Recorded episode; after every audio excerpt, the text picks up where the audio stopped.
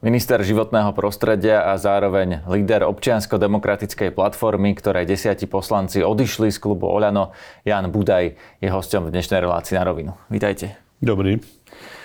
Pán Budaj, s vašimi desiatimi poslancami chcete podporovať e, vládu Eduarda Hegera, teda zrejme nejakú už druhú vládu Eduarda Hegera.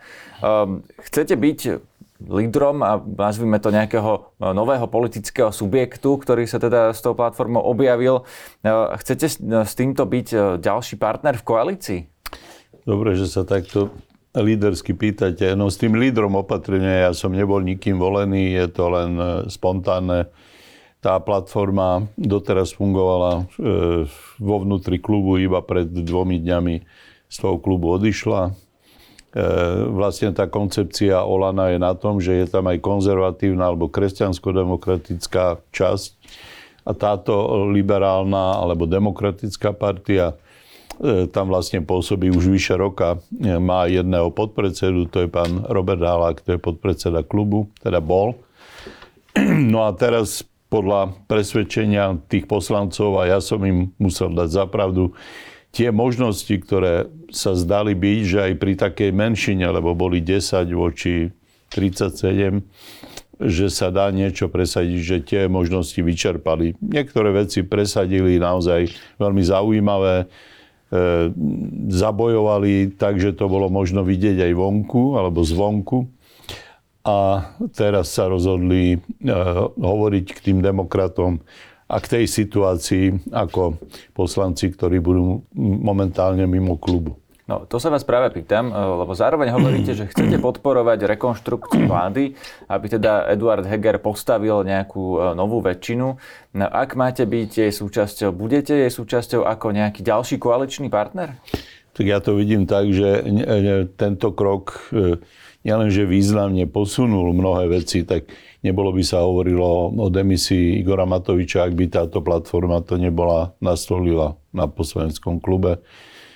Stále sa to bralo len ako konflikt e, z SAS, uvidíme, tie rokovania teraz, e, práve teraz v týchto dňoch, v týchto hodinách prebiehajú. Nemusí z toho nášho úsilia prísť to ovocie, ktoré dúfame, ale ak by sa obnovila e, väčšina v parlamente, tak to znamená, že sa obnovila aj spolupráca demokratov a to bol základný cieľ. My sme upozorňovali od leta aj skorej, teda už dlhšie, že to vyhraňovanie kvázi konzervatívnych a, a že extremistických názorov, ktoré občas išli z toho klubu, dúhov, zákaz dúhových zá, zástav a podobné, že, že povedie e, k rozpadu vlády.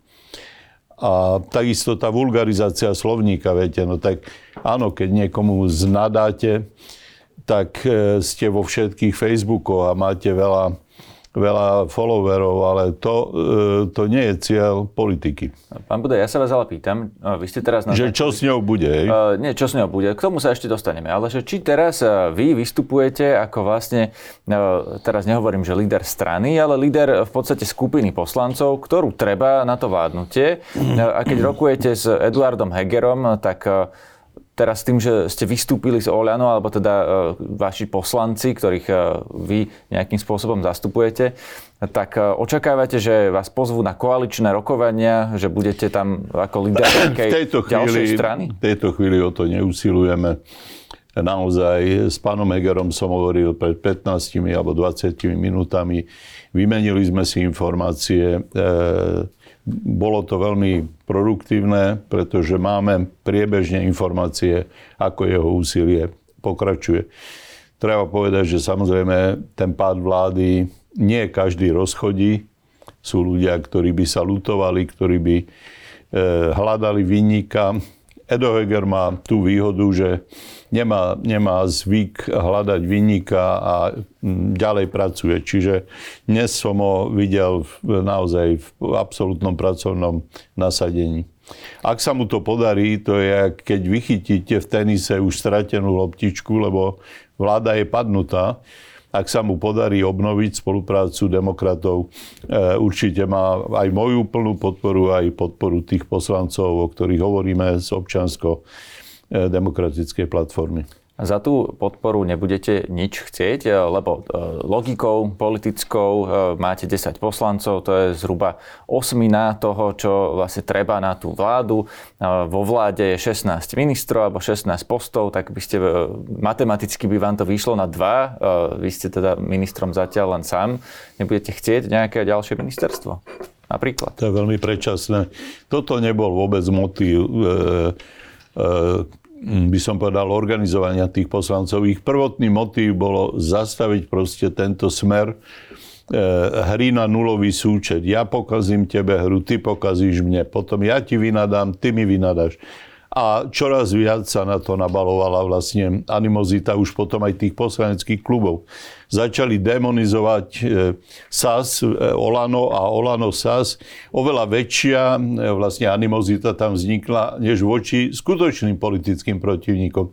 Lebo tí skutoční politickí protivníci sa smejú a otvárajú šampanské. Vláda padla vlastnou hádkou, No, treba povedať, že trochu tomu prispeli asi aj e, opozičné sily, pretože nakoniec vláda padla tromi poslancami, tromi hlasmi poslancov, ktorí boli koaliční a odišli k opozícii. Áno, smerovina. Dobre, e, pán to je veľká som vás rád zastavil, lebo škoda. otvorili sme viacero tém. E, napríklad ste teraz hovorili, ako sa hádalo Oľano z SAS. No, akou logikou e, sa toto nebude diať ďalej? Lebo ak by mala byť nejaká nová vláda Eduarda Hegera, e, zrejme bude závislá na poslancoch e, aj Olano, aj SAS, tak keď vlastne to isté budete robiť druhýkrát, akou logikou vám z toho vyjde nejaký iný výsledok ako ten, ktorý tu bol doteraz? Táto politická generácia je prvýkrát na scéne. Väčšina ministrov sú prvýkrát ministrami, to isté premiér, aj tento, aj minulý. Ani Richard Sulík nebol nikdy ministrom predtým, nebol vo vláde. E, to, to všetko... strana bola vo vláde? Áno. To všetko má svoje proste, svoju daň, by som povedal. Na druhej strane som presvedčený, že ak to teraz uhrajú, že znovu dokážu spolupracovať, že napokon a s kým by chceli spolupracovať po voľbách to veria, že, že sa objavia nejaké za pár mesiacov nejaké zázraky a nebudú musieť spolu spolupracovať? Samozrejme, že budú musieť. Sú demokrati. Tak ale Proti to nám nedokázali. Ide... Igor Matovič s Richardom Sulíkom, to, vidí celé Slovensko, že nedokážu sa dohodnúť vlastne takmer na ničom, či na rozpočte, či na ktorýchkoľvek tých otázkach, ktoré doteraz boli V tejto boli chvíli sa sportné. rokuje rozpočet detálne a chystá sa e, koalícia ho schváľovať ešte tento týždeň. To, ak by sa podarilo, tak je to dôkaz, že je, je možná komunikácia. Vy naozaj veríte tomu, že sa ešte dokáže dohodnúť e, Oľano, teda, e, kde veľkú časť tých poslancov, teda veľká časť poslancov podporuje Igora Matoviča so Saskou Richarda Sulíka? Jasné, jasné to musia prekonať. Je to bolestivé, dourážali sa niektorí, zďaleka nie všetci. Ja nemám ani jedného v SAS, s ktorým by som mal osobný konflikt.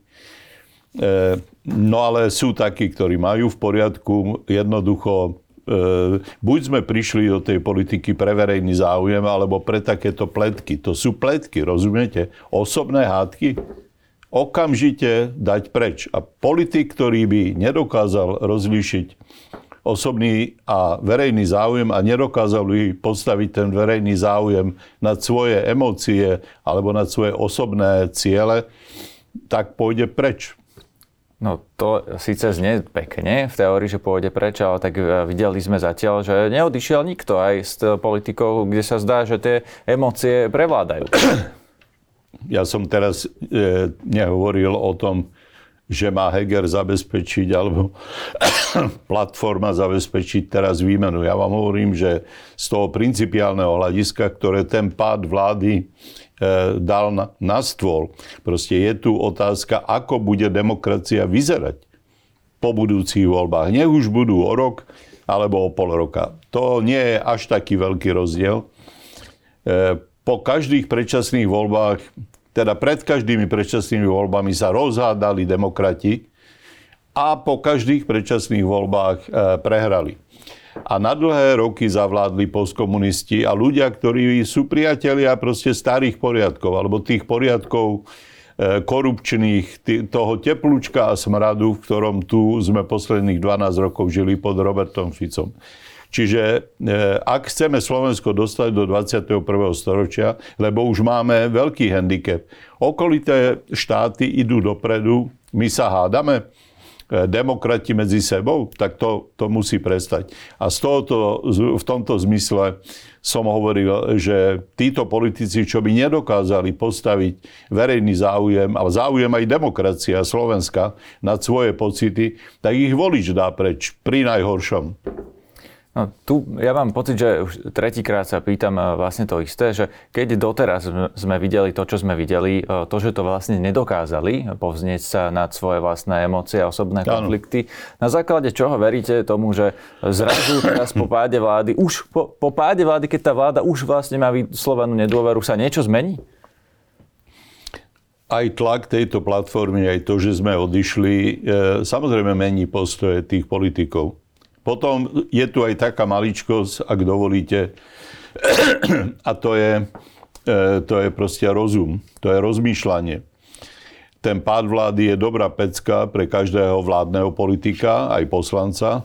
A vízia, že teraz tu začne riadiť aj predčasné voľby, Robert Fico a on si povie termín a my budeme skákať a vo všetkom mu vyhovieme, tak prosím, takýto debakel, kde naozaj by demokrati boli takí hlupáci, že tým, ktorých porazili a veľmi výrazne, tak prestrú červený koberec naspäť, tak to nech sa páči. Každý mal teraz za posledných 5 dní možnosť pozrieť sa do tváre takejto budúcnosti. Ja som presvedčený, že práve tá skúsenosť pádu vlády, aj reakcie verejnosti, reakcie niektorých poslancov e, preberajú aj e, lady v SAS, aj volanie a že je väčšia šanca, ja nehovorím, že je veľká, ale je väčšia šanca na to, že sa obnoví spolupráca, než bola za posledného pol roku. Aký je ten aktuálny stav? Hovorili ste s Eduardom Hegerom pred chvíľou, tak e, vyzerá to tak, že sa to podarí? Eduard Heger sa zaoberá v tejto chvíli najmä rozpočtom, ale samozrejme diskutuje o ňom aj s odborníkmi z SAS. Chceme rozpočet príjmať bez nejakých polofašistických alebo extremistických poslancov, respektíve ako podporia ich vec, ale aby to nevyselo, aby to nevyselo na ich rozhodnutí. Vy ste opakovane povedali, že nie ste za predčasné voľby. Aj teraz ste hovorili, že vlastne vždy to prehrali demokrati, tak ste to nazvali. A nie je toto práve najdemokratickejšie riešenie, aby sa ten volič znova rozhodol, uh, že koho tam chce, koho nie. Už s vedomím toho, aký je napríklad Igor Matovič, aký je Richard Sulik. Voľby sú samozrejme vždy demokratické ale demokrati, demokratické strany, ktoré, ktoré stoja vlastne v línii od novembra 89, v tom si Adam rozumieme, že ktoré sú to strany, ktoré sa hlásia k Európe, ktoré sa hlásia nášmu príbehu po novembri 89, tie musia vytrvať, musia dokázať, že vedia spolupracovať. Nemôžeme postkomunistom nechať a extrémistom imič, že oni tu vedia vytvoriť e, spoluprácu politickú. Musia to dokázať. Musia napokon aj skladať účty. Čo to má znamenať? Každý utečie od rozrobenej práce za 1,5 roka e, zhodili Ivetu Radičovu. Teraz je 2,5 roka a zhadzuje sa Heger. Čo to, čo, čo to hovorí o tom, že ako môže volič vôbec hodnotiť tie pracovné výsledky? No po 1,5 roku skoro nič po dva a pol roku isté, že všeli, čo sa zmenilo, e, vyšetruje sa, policia má voľné ruky a v každom tom rezorte sa otvorili obrovské reformy, obrovské plány, no ale po dva a pol roka zďaleka neprinášajú ovocie. Ja som vybojoval národné parky, ale e, my v nich zažijeme nejaké naozaj príjemné zmeny až možno o 2, 3, 4 roky, ako kde. Peňazí je na to málo, dneska sú prioritnejšie veci. Treba vytrvalosť. A tí demokrati potom odrádzajú svojich voličov. Tí ľudia zostanú doma, preto je babrákov, ktorým dáš volebný lístok. A on im vždy vypadne, oni ho zahodia, dokonca sami sa dohodnú so svojimi protivníkmi a pekne si odhlasujú svoju popravu. Čiže tam ide o otázku zodpovednosti. Demokrati musia vytrvať, ak majú hádky, tak ich prekonať a musia skladať účty. Dajme tomu, Najlepšie samozrejme v tom pôvodnom termíne volie. Proste za to je v ústave štvoročné obdobie a nie 1,5 ročné. Teraz sa hovorí o možnom septembrovom termíne ako o kompromise. Pripustil to Boris Kolár. Ja som teda zachytil z viacerých zdrojov, že ehm, by teda mohla byť nejaká nová vláda, ale len do ehm, septembrového termínu volieb. Tam ste tiež e, proti? Ako hovoríte doteraz, že ste proti predčasným voľbám? My sme proti predčasným voľbám, áno. A Takže nebudete pokiaľ... hlasovať ani napríklad za zmenu ústavy, ktorá by to umožnila? No určite nie. E, takže bez vašich e, hlasov e, vlastne tá pravdepodobnosť je menšia, takže to môže dopadnúť tak, že bude úradnícka vláda. Spojme sily, aby začaté reformy mohli pokračovať a nie, že príde niekto a všetko zničí. A poprepúšťa Gavnerov, z, zruší špeciálnu prokuratúru. O čom hovorí opozícia? Už ani jeden náboj na Ukrajinu. Čo to znamená? Znamená to, že Slovensko sa má postaviť proti zahraničnej politike Európskej únie. No ale to znamená, títo ľudia nás chcú dostať z Európy. Oni z nás chcú robiť Bielorusko, územie, kde bude vítaný Putin. Alebo možno Maďarsko, Napríklad. sme teda ne, nešli tak ďaleko, ale e, na iné som sa Čiže to je principiálne, tu sa preto hovoríme o spojení Prepač, demokratov. Ja chcem nadviazať pani prezidentkou, lebo ona pomenovala dve možnosti. Áno, pani prezidentka pomenovala, že buď predčasné voľby, ktoré sa teda v januári sa schváli ústava a neskôr v júni budú predčasné voľby, mm. alebo e, úradnícka vláda. A vy vlastne e, tvrdíte, že e, je možné aj nejaké tretie riešenie, ktoré by musela prezidentka rešpektovať, aj keď ho ona vlastne nepripustila? Pani prezidentka nechce tu rozvrat ona vychádzala z toho, že demokrati už nie sú schopní, tí, ktorí vyhrali minulé voľby, nie sú schopní spolupráce. Ja tvrdím, že to treba prekonať. Eduard Heger tvrdí, že to treba prekonať. A ja verím, že to tvrdí aj Richard Sulík. Lebo zanechať po sebe rozvrat a ako som povedal, červený koberec pre návrat Roberta Fica, to by im dejiny neodpustili. A s prepáčením, ak už ako senior, tak povediac, v tej vláde alebo v tej partii tých demokratov pôsobím, tak a nebudem mlčať o tom, kto je zodpovedný za rozvrat takého víťazstva, aké boli len trikrát od novembra 89. To s týmto, ak by chceli ísť taký, s takouto no, nošou hriechov pred voličov, e, dajme tomu v júni, no tak e, čo im povedia? Rozhádali sme sa? To sa hádam stáva na pieskovisku, ale to sa nemôže stávať e, v zrelej, normálnej, demokratickej politike. Má to mnohé dôvody a verím, že kríza bude zažehnaná a že tie strany začnú robiť nejakú sebareflexiu. Ako sa stalo, že tí lídry sa tak povedať vyklbili e, zo svojej dráhy a namiesto, aby spolupracovali a slúžili svojmu vládnemu programu, tak eh, viedli eh, osobný konflikt. Ak by došlo k tej úradníckej vláde, eh, teda, lebo vyzerá to z toho, čo pani prezidentka pomenovala ako tie možnosti riešenia, ako to pravdepodobnejšie, keďže hovoríte, že ani vy nezahlasujete za tú zmenu ústavy, za predčasné voľby, tak keď bude tá úradnícka vláda, podporíte ju v parlamente? Je to no, vôbec možné? Zatiaľ nie sme tak ďaleko. Tu je situácia, kde sa premiér vložil do toho, aby obnovil spoluprácu demokratov. Počkajme si, pán redaktor, či bude neúspešný. Alebo úspešný. Pani prezidentka takisto by iste uvítala, keby sa obnovila spolupráca demokratov. Prečo nie? Ak Ona je bez pochyby politikom, ktorý si praje, aby sa Slovensko konečne vymanilo proste z tohoto slovenského tanga. Tri kroky dopredu a 4 kroky dozadu. To proste nie je možné ďalej e, dúfať v prosperitu a progres nášho štátu. To budovanie štátu si vyžaduje, aby sme oboma nohami boli v 21. storočí. My sme stále jednou nohou v minulosti, riešime minulé traumy, riešime problémy, ktoré boli za normalizácie, ktoré sme ako vírusy nasali e, z komunizmu, to znamená klamanie, kradnutie. No už konečne začneme mať politiku, ktorá toto vylučuje. Ak by ste mali dve možnosti na stole, tie predčasné voľby a úradnícku vládu, tak ktorú tú možnosť si vyberiete? Až pri tých možnostiach budeme veľmi rád vám to poviem. Napokon aj pri úradníckej vláde vy dobre viete, že je veľa verzií. Môže, môže politická, byť, alebo s môže byť podporou, politická, môže byť politickou úplne politická prezidentkina. Áno, áno, čiže nečudujte sa, každý politik vám povie, že budem o tom hovoriť, až mi poviete osoby a obsadenie a ciele a čo má aký účel tá vláda. Lebo jedna vláda, keby, keby politici nekonali, ja stále verím, že politici tejto koalície konajú a budú konať a dosiahnu e, úspech.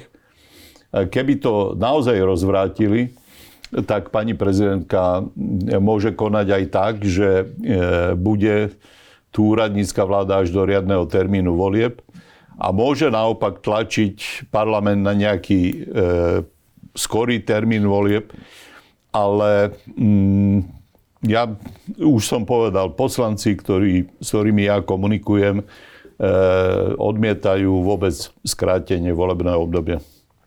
Teraz poďme k téme budúcnosť eh, tej vašej platformy. Teraz ste vytvorili nejaký subjekt, ktorý teda ešte nemá žiadnu formu, je to iba tá neformálna platforma. Ale poslankyňa eh, pani Kozelová, eh, ktorá teda patrí k tej platforme, hovorí, to je citát z rozhovoru pre aktuality zo včera, že sa budete snažiť pospájať všetky demokratické síly vrátane mimoparlamentných strán.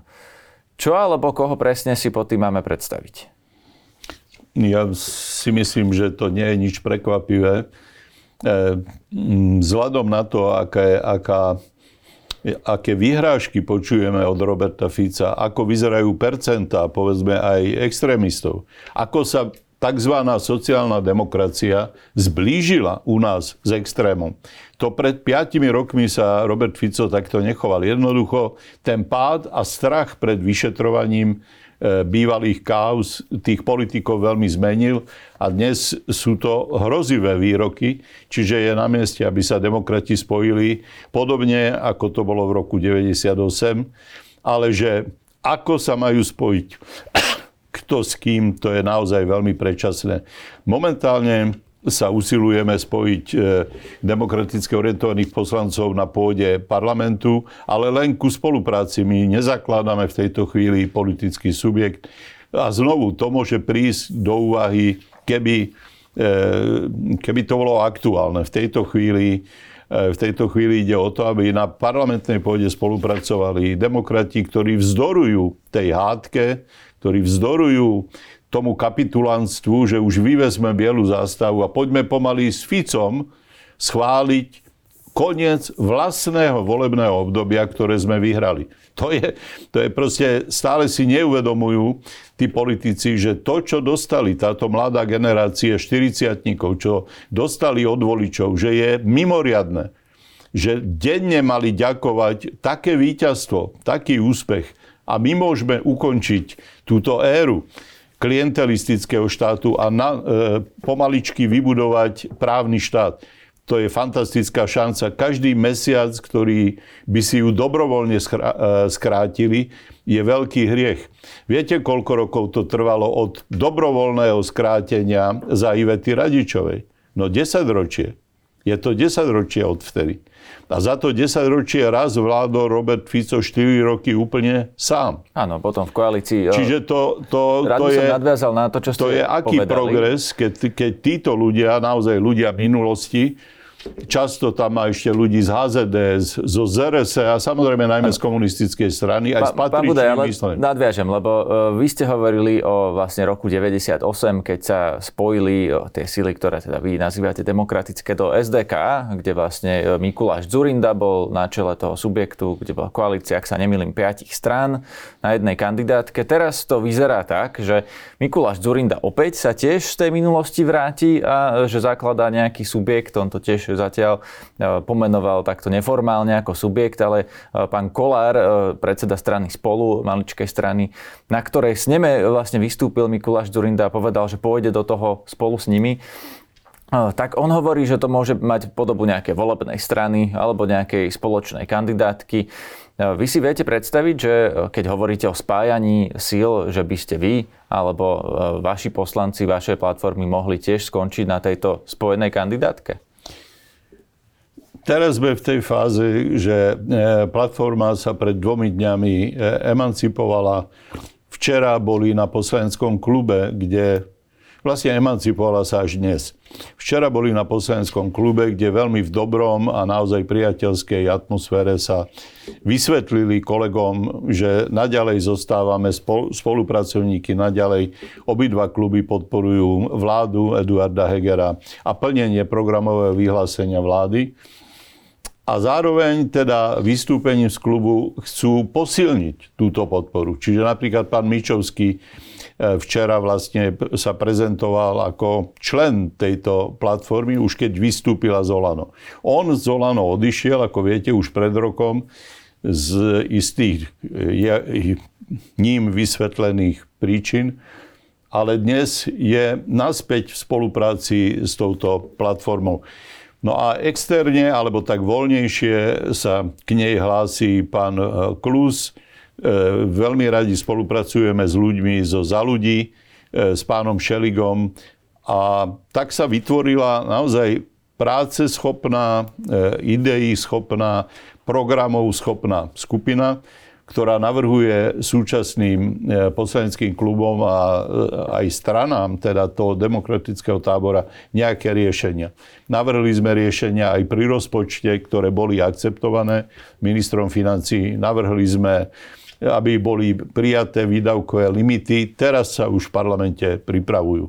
Čiže naozaj tie návrhy smerovali k spoločnému dobru, k spoločnému Roz, záujmu. Rozumiem. Ja sa vás teraz ale pýtam za hranicu. V tejto uh, fáze sa nevyjadrujeme. Isté že, isté, že eh, je záujem o komunikáciu podľa toho, ako, ako sa bude ďalej vyvíjať situácia. Nám prvoradé je konsolidovať demokratické sily, ktoré vzýšli z volieb 2020. Tým naznačujete, že Mikuláš Durinda z tých eh, volieb nevzýšiel, ale zároveň ste eh, povedali vetu, že ste otvorení tej komunikácii, čiže nevylučujete, že by ste pravda, že, pravda. mohli skončiť na kandidátke Mikuláša Durindu. Ja neviem o tom jeho projekte, neviem, či chce stavať kandidátku, skôr som tomu rozumel tak, že sa ešte vyjadri. No, takže hovoríme samozrejme aj s pánom Kolárom, ktorý je v parlamente, ktorý sa vyjadril, že s touto platformou veľmi ochotne bude spolupracovať. Ako s pánom viete, Miroslavom Kolárom. Nie, Miroslavom. Eh, pán Miroslav Kolár eh, podporil v tom kľúčovom hlasovaní vládu, hoci odišiel do opozície, ale naozaj je veľmi ľahké teraz kopať do toho alebo onoho politika, ktorý mal podať demisiu a tak ďalej nez, neznížime sa k tomu, pretože cieľ je verejné dobro, verejný záujem. Najlepšie by bolo, keby ešte do Vianoc demokratickí politici povedali, toto je za nami a uprednostnili sme vás, občanov, pred našimi spormi. Je pre vás ešte Richard Sulík dôveryhodný partner? Lebo toto, čo hovoríte, stojí na tom, opäť sa vraciame k tej téme, že sa musíte dohodnúť vlastne s Richardom Sulíkom. Časť Oľano tvrdí, že Sulík je, e, teda nechcem e, citovať ich, e, ich slova, ale že teda nie je dôveryhodný a nedá sa na neho spolahnuť. Tvrdia, že povalil vlastne už tri vlády O tom, o tom pán Sulik bude hovoriť so svojimi voličmi, nie s politickými partnermi. My, e, je veľmi neštandardné, aby, a ak sa to robí, je to veľmi nešťastné, že e, politickí partnery, ktorí boli v jednej koalícii, si vystavujú nejaké kadrovanie a pokúšajú sa Ja sa pýtam, jeden na pre druhého. vás ešte Richard Sulik dôveryhodný partner? Slovo dôveryhodnosť e, preverí život, ak pán Sulik bude držať E, líniu programového vyhlásenia vlády, ak hoci v opozičnej pozícii povie, OK, mne to programové vyhlásenie vlády naozaj znamená, že sme prišli premeniť Slovensko a pre mňa je také dôležité, že môj osobný spor dám bokom, tak potom o dôveryhodnosti, opakujem, tá sa vystavuje volebným lístkom, nie rečami politických partnerov alebo politických konkurentov. No ale predsa len sa mení tá dôveryhodnosť eh, počas volebného obdobia, veď to sme videli, že od volieb v 2020 napríklad Igorovi Matovičovi tak dôveryhodnosť, že je nedôveryhodnejší ako e, napríklad Robert Fico alebo Marian Kotleba mal v prieskume až 91% nedôveryhodnosť. Z toho vychádza moja otázka, mal by podľa vás Igor Matovič ešte zostať v politike? Opakujem, dôveryhodnosť aj tá, o ktorej hovoríte, to vystavujú voliči. To predsa nerobia politici. A ja prajem Igorovi Matovičovi naozaj len to najlepšie. Jeho zásluha za porážku Fica je nesporná. A to, čo so svojou aj krízou, ktorej je teraz e, demokratická politika, veď to si netreba zakrývať, aj politické strany sú v hlbokej kríze ich málo početnosť, lebo však aj Saska má, hádam, 200 členov, ak som to trochu prehnal. No, to je otázka už asi 10 ročie. Čiže to, e, to nevytvára, prosím vás, e, demokratické prostredie, kde by tí lídry dostávali silnú spätnú väzbu. Oni de facto poznajú osobne všetkých členov a ťažko je e, potom predpokladať, že si vybrali členov, ktorí by boli schopní E, poskytovať im kritickú e, odozvu, kritickú spätnú väzbu. Čiže aj slepý vidí, že na Slovensku majú strany demokratický deficit. Tie strany e, postkomunistické, tie majú tvrdú disciplínu a tak povediac tie sa vrátili ku komunistickej forme demokratického centralizmu. Centrum rozhoduje, dole sa poslúcha. Nikde nemôžeme povedať, že sme spokojní, že náš pokus starý 33 rokov, založiť si demokratickú politickú scénu, že je úspešný a že sme s ním spokojní. Nie.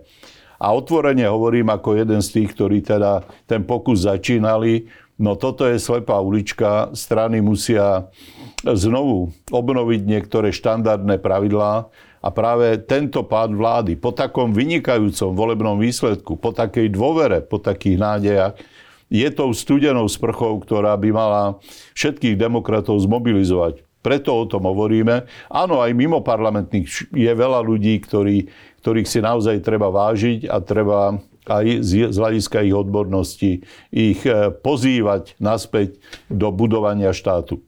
Ešte úplne posledná otázka k Igorovi Matovičovi.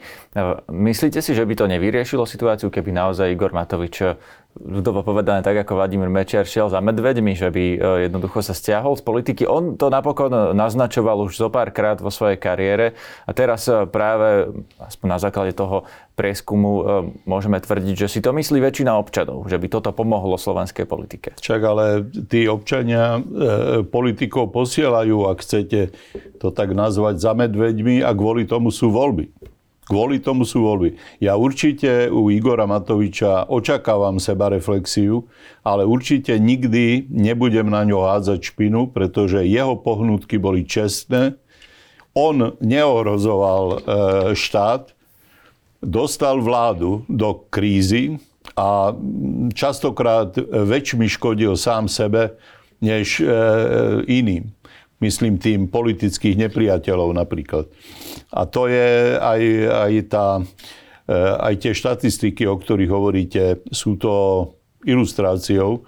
No ale Igor Matovič je bystrý chlap a určite si z tohoto takisto robí nejaké závery. Pred ním je ešte život a môže ho naplniť e, veľkými výzvami aj v oblasti politiky, ale to je naozaj v jeho rukách. A v, druhej, e, v druhom slede je to v rukách voličov. Keď jednoducho e, budú mať ten volebný lístok, tak každého politika e, môžu poslať za medveďmi nielen Igora Matoviča, aj ďalších a ďalších. Vy vidíte ešte svoju vlastnú budúcnosť v politike za hranicou najbližších volieb? Tak ja som bol mierne prekvapený z toho, že táto misia moja má, má význam, lebo najradšej by som bol, keby už politiku riešili naozaj ľudia vo vašom veku. Slovensko je plné vzdelaných v zahraničí, rozpozeraných ľudí. E, už konečne treba, aby sa do tej politiky išlo. a určite, ak by som e, bol politicky aktívny, tak najmä za to, aby sa toto volebné obdobie nezmarilo.